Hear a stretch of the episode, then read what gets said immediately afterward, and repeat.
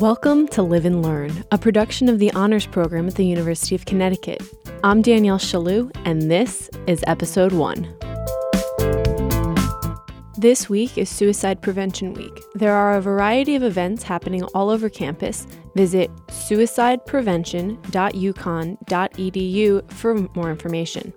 Swing by the Konover Auditorium at the Dodd Center until 2 p.m. on Monday to hear from 2017's Holster Scholars about their research.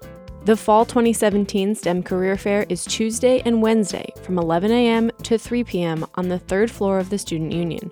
A list of employers can be found on the Center for Career Development's website, career.uconn.edu. The Honors Faculty Member of the Year Award recognizes and thanks a teaching faculty or staff member who has made outstanding contributions to the Honors Program and exceeded their job expectations in providing exceptional educational experiences to Honors students. My name is Alaina Brenick, and I was the Honors Faculty Member of the Year. Um, I'm an assistant professor in human development and family studies. Um, I'm going to talk about kind of the broad overview of my research. Um, the title of my talk is Growing into and Out of Peace and Tolerance The Need for a Developmental Understanding of Intergroup Relations and Victimization. If you couldn't make it to the last lecture on September 13th, here's what you missed. Are four year olds really racist? Adolescents might say something like, On Wednesdays we wear pink and thus if you're not wearing pink, you will be excluded. Some Mean Girls reference for any of you who didn't catch that. Dr. Brenick spoke at length about her research in the Middle East and the work she's done with Israeli and Arabic Sesame Street. In work that I did in the East with Arab and Israeli children, I was able to find that by preschool age, children in the East demonstrate a negativity towards the other that is extreme and polarizing. I don't know how many of you spend time with three and a half, four year old, five year olds right now, right? But if you can think about that and think about hearing these words come out of their mouth, they're godless. They want to kill us. They bomb our streets. They're terrorists. So we've got some clear indication that there is some parroting going on, right? They learn these words from the adults in their society.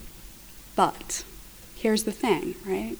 Those young kids, they had these negative attitudes. But when we asked those same preschool age children in the Mideast to evaluate situations of intergroup exclusion, so we would show them these pictures, right?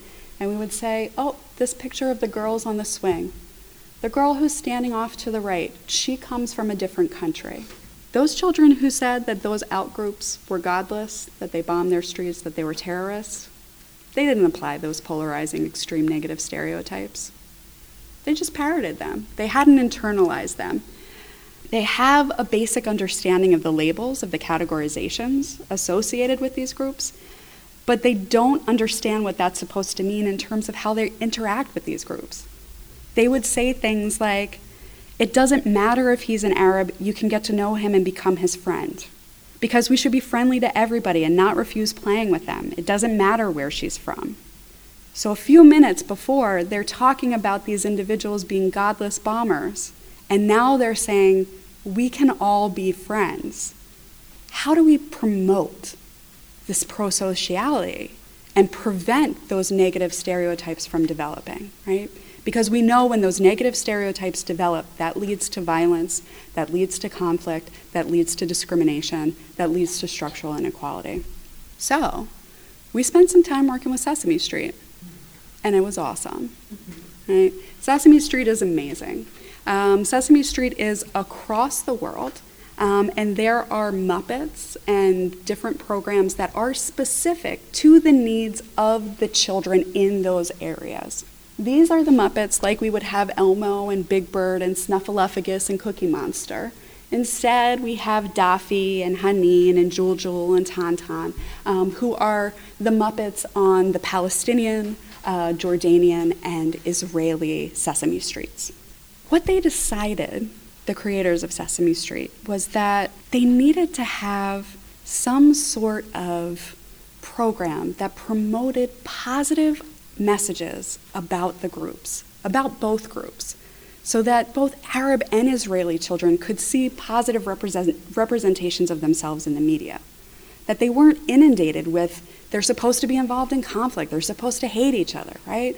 But also to promote the understanding of the outgroup.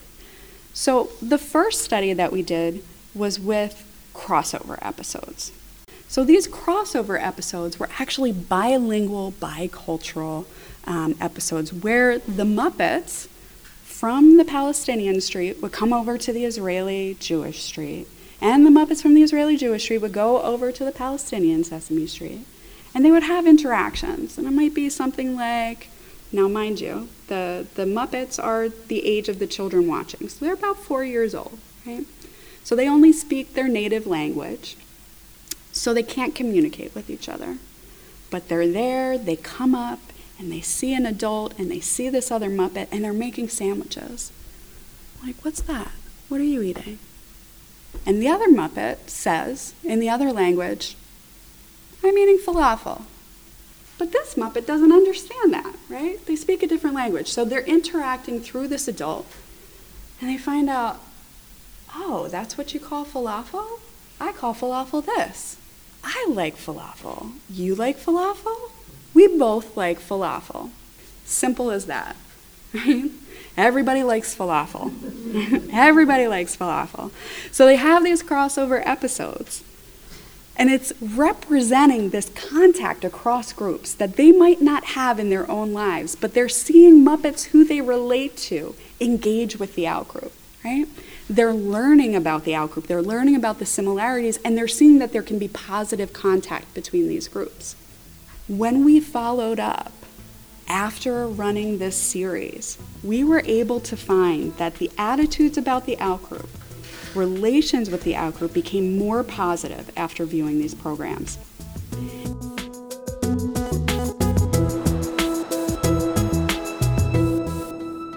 We're into the swing of the semester now, and homework and midterms are real. Let's hear from the Academic Achievement Center on some of the resources they offer to help you succeed. So, hi, I'm uh, Leo Latchin. I'm the Director of Academic Support and also Assistant Director of First Year Programs and Learning Communities. Hi, I'm Sloan Krause Hanley, and I'm the Learning Services Coordinator in First Year Programming and Learning Communities, specifically in the Academic Achievement Center. A great way for us to explain it is we we don't teach you calculus, but we can teach you how to be successful in a calculus class. We help students put the pieces together. Maybe they work with their advisor and their parents and their friends and, and figure out how, as an individual, they'll be successful at UConn. There's also a program UConn Connects, which any student can sign up for. And that's a great way to be held accountable by someone, whether it's another student or a faculty or staff member on campus, someone like us potentially. It's a great way to actually be held accountable to see if you're keeping up with your work. When it comes to procrastination, it's all about figuring out what time you have to do things, and it shouldn't be left to the night before. So, managing your time effectively is really important. But you can do it all. You can have fun. You can be an intramural sport. You can be in a club. You can do whatever you want to do and do your academics on time. And we can help you figure that out if you need some help. So, can you speak a little bit to the Connects program? What is that? Um, I often compare it to if you were working here and your niece or nephew were at UConn and they were struggling, what would you do? You'd probably meet with them on a weekly basis and help them network across campus. So these, we have about 104 right now volunteers, faculty and staff, who take on a mentor each semester uh, a mentee rather, mm-hmm. and, and they work one on one over the course of the semester. Maybe they need time management. Maybe they just need someone to talk to once a week and, and check in with. Maybe they, they need resources. So, whatever that person needs, and so, how would a student access these resources? Yeah, so we're in the Rowe building, which, if you don't know where that is, if you're facing the library, the main entrance, turn around. We're across the seal, and we're in room 217. So you can come in. We're we have walk-in hours. Like we're there for you every weekday. So Monday through Thursday, it's 9 a.m. to 7 p.m. And then Friday is 9 a.m. until 4 p.m. to just walk in and sit down with someone. And so, what does, when you walk into that meeting, what does that kind of look like? We really try to treat the student as, as an individual to say, why aren't you getting the grades you want? Why don't you feel you're being successful? Why aren't you feeling you're getting what you want out of your UConn experience? So, say, I'm taking this class, I'm not really getting the grade I want, or I, I want to know how would I best prepare for this class, and, and the coaches can help with that what do you see as the most common issue or or concern that students come in with? I feel like it varies throughout the year. and throughout the semester, really. Like right now, we're seeing a lot of time management and study skills because first exams are coming up or they already happened. I think it varies. What do you think, Leo? Absolutely, it's it's it's seasonal. So mm-hmm. after the first round of exams, um, but then. Uh, oftentimes, we'll have a student who has a strong GPA, but they're trying to move to one of our professional schools. So they have GPA requirements and they're trying, how would I best strategically set myself up to achieve a GPA that would get me into a professional school? So we'll have appointments that are based on that. Um, or my ultimate goal is a graduate program or a medical school, and we can help students be strategic in, in helping them lay that out. And we work collaboratively, collaboratively all across campus with mm-hmm. advising centers and all the different resources as well to help them network to what they need of the resources that are on campus, what's some, what are some of the hidden gems that you send students to? First of all, it would be our center, number one, in the fact that many people feel that the only reason they would go to the our center is if they're failing. Mm-hmm. We always tell people um, if you have a 3.9 or a 0.9, you, we, we mm-hmm. probably can help you navigate UConn. If you're interested in learning more or in becoming a mentor, visit achieve.uconn.edu. That's all for this week. To enter to win honors program swag, visit honors.uconn.edu slash podcast, where the code word is popsicle. We'll be talking with Dr. Brenick in the studio next week, so if you have questions, please send them in at honors.uconn.edu slash podcast. Until then, I'll leave you with these words from Nelson Mandela. He said that no one is born hating another person because of the color of his skin or his background or his religion.